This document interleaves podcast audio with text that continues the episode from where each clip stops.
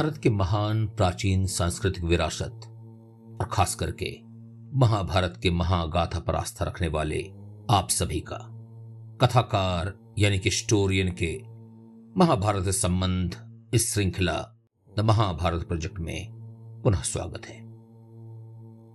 जैसा आपको ज्ञात ही है, हमारे इस अति महत्वाकांक्षी श्रृंखला का उद्देश्य है महाभारत के आसपास फैले अनेक प्रक्षेपों का साक्ष्यपूर्ण खंडन करना।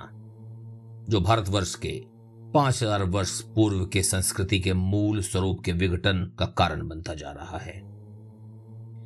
आज चलते हैं महाभारत के प्रथम अध्याय के आरंभ में, जहाँ व्यास जी मूल गाथा का बड़े ही सुंदर रूप में संक्षेपण करते हैं।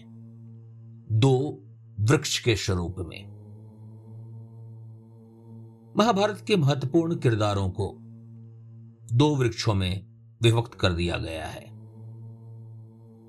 उनमें से एक को व्यास जी ने कहा, धर्म वृक्ष युधिष्ठिर। व्यास जी ने ब्रह्मा, ब्राह्मण और श्री कृष्ण को इसका जड़ बताया है। अर्जुन को इसका मुख्य तना, भीमसेन को इसकी टहनिया और मादरी पुत्र नकुल और सहदेव को इसके पुष्प व फल इसके विरुद्ध खड़ा था। क्रोध और वासना से परिपूर्ण वृक्ष, दुराचारी, दुष्ट, दुर्योधन। इस वृक्ष का जड़ है दुर्बुद्धि राजा, धृतराष्ट्र। कर्ण को इस पाप वृक्ष का मुख्य तना बतलाया गया है। शकुनी को इसकी टहनी, अधुशासन को इसके पुष्प और फल। कदाचित व्यास जी का यह व्याख्यान प्रेरित है। स्वयं भगवान श्री कृष्ण की उस वक्तव्य से, जो उद्योग पर्व के संजययान उपपर्व में उल्लेखित है। श्री कृष्ण ने इन दो वृक्षों की चर्चा स्वयं संजय से की थी। दोनों उल्लेख एक सा ही है, जो इस बात की ओर इंगित करता है कि व्यास जी ने श्री कृष्ण के वचनों के महत्व का ध्यान रखते हुए इसकी चर्चा महागाथा के आरंभ में ही कर दी। एक तरह से देखा जाए तो ये दो वृक्ष संपूर्ण महाभारत की पूर्ण व्याख्या हैं। धर्म, अधर्म का परिचय, उनमें महत्वपूर्ण किरदारों का स्थान। यदि आप महाभारत को एक महान वृक्ष मान लें तो यह व्याख्या उस वृक्ष का जड़ माना जा सकता है। और यही कारण है कि अगर महाभारत पर आघात करना हो तो इस व्याख्या पर आघात करना अनिवार्य हो जाएगा। यदि धर्म अधर्म के अंतर को गौण कर महाभारत के मूल सीख को चुनौती देनी हो तो आघात के लिए इससे अधिक मर्म स्थल का मिलना निश्चय ही मुश्किल होगा। और कदाचित इसी मनसा से पाप वृक्ष के किरदारों के हितैषी पुनर्जोर प्रयत्न करते हैं कि सिद्ध कर दें कि वास्तव में पाप वृक्ष पाप वृक्ष था ही नहीं। उनके स्तर का मूल आधार है बोरी महाभारत, यानी कि भंडारकर रिसर्च ओरिएंटल फाउंडेशन के क्रिटिकल एडिशन के मूल ग्रंथ का विवेक देव रॉय द्वारा अनुवाद, जिसमें उन्होंने एक विशेष शब्द मनुमयो के लिए पैशन शब्द का प्रयोग किया है। इसी को आधार मान उन पापी तत्वों के समर्थक ऐसा तर्क करते हैं कि पैशन नकारात्मक हो आवश्यक नहीं है। पैशन को सकारात्मक यानी कि पॉजिटिव सेंस में भी लिया जा सकता है। और इसी तर्क को आगे बढ़ा वो इस निष्कर्ष को निकालने में भी संकोच नहीं करते कि महाभारत कोई धर्म युद्ध था ही नहीं। यहाँ कोई भी पूर्ण रूप से धर्मी या धर्मी नहीं था। वरण धर्म अधर्म का अंतर बेहद धूमिल था। Something like fifty shades of grey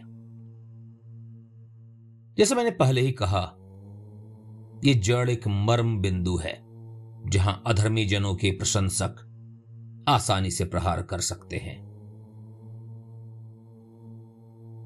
पर ध्यान रहे, पैशन जो नकारात्मक या सकारात्मक दोनों ही इंगित कर सकता है, संस्कृत शब्द नहीं है। उसका अंग्रेज़ी अनुवाद है, और जैसा अनुवाद में अक्सर ही होता है अनुवाद के लिए मिलते जुलते शब्द का प्रयोग किया जाता है। क्योंकि कई बार उसके लिए कोई सटीक शब्द अनुवादित भाषा में उपलब्ध ही नहीं होता, या फिर अनेक पार्यावाची उपलब्ध होते हैं। यह जिस शब्द की चर्चा कर रहे हैं, वो है मनुमय। और इसका एक अर्थ क्रोधमय भी होता है। अति प्रतिष्ठित गीता प्रेस के अनुवाद ने इसी शब्द का प्रयोग किया है। क्रोधमय यही नहीं, इसकी पाद टीका, यानी कि फुटनोट में व्याख्या करते हुए स्पष्ट किया है कि शब्द से द्वेष तथा अन्य दुर्गुणों को भी इंगित किया जा रहा है। अब कुछ आलोचक ये कह सकते हैं कि मैं अपनी सुविधा के अनुसार अनुवादों में चयन कर रहा हूँ। क्यों गीता प्रेस के अनुवाद को विवेक देवरॉय से अधिक सटीक माना जाए? तो आइए इसे संदर्भ समीक्षा से समझने का प्रयास करते हैं। ध्यान रहे, संदर्भ शब्द से अधिक महत्वपूर्ण और शब्द का वास्तविक परिचय होता है। सबसे पहले, जो दो वृक्ष एक दूसरे के विरुद्ध में खड़े हैं, उनमें से एक स्पष्ट शब्दों में धर्म वृक्ष बताया गया है, जो ब्रह्म और कृष्ण में स्थित है। तो आप ही कहें, किस प्रकार का पैशन धर्म विरोधी होगा? जिस वृक्ष का जड़ ही दुर्बुद्धि वाला हो, कहें, वो कैसे सकारात्मक ऊर्जा से परिपूर्ण हो सकता है। और इस श्लोक में धर्म वृक्ष का उल्लेख आधुनिक मान्यताओं का खंडन करता है कि महाभारत में धर्म अधर्म का अंतर स्पष्ट नहीं है। पांडवों को धर्म स्थित बताया गया है। दूसरा तर्क। यहाँ जिस वृक्ष के लिए मनोमय या पैशन का प्रयोग किया जा रहा है। वो है दुरात्मा, अधर्मी, पापी दुर्योधन। दुर्योधन को अनगिनत बार पापी और दुष्ट बताया गया है। और हम इसी वृक्ष की बात कर रहे हैं। यही नहीं, इस वृक्ष के अन्य भाग को इंगित करने वाले किरदारों को भी बारंबार पापी, दुष्ट, अधर्मी शब्द से संबोधित किया गया है।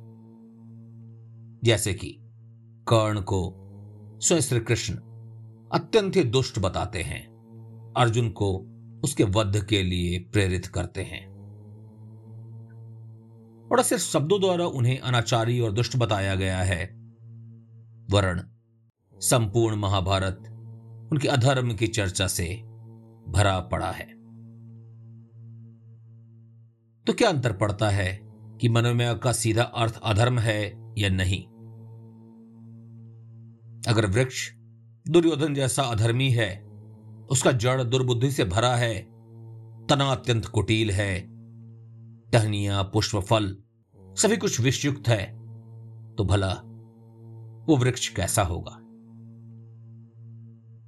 अगर कोई अभी भी शब्दों को ही पकड़ना चाहे तो उन्हें मानना ही पड़ेगा कि यदि संदर्भ बोरी है तो उस पर सबसे महत्वपूर्ण, सबसे प्रमाणिक साक्ष होगा उसके सर संपादक श्री विष्णु सुथंकर जी का, जिन्होंने महाभारत का अर्थ स्पष्ट करते हुए अपने व्याख्यान में भी इस संदर्भ की स्पष्ट चर्चा की और उसी निर्णय पर पहुँचे, जहाँ धर्म और कृष्ण पर आस्था रखने वाले आप सभी आज के अध्याय को सुनने के बाद पहुँचने वाले हैं।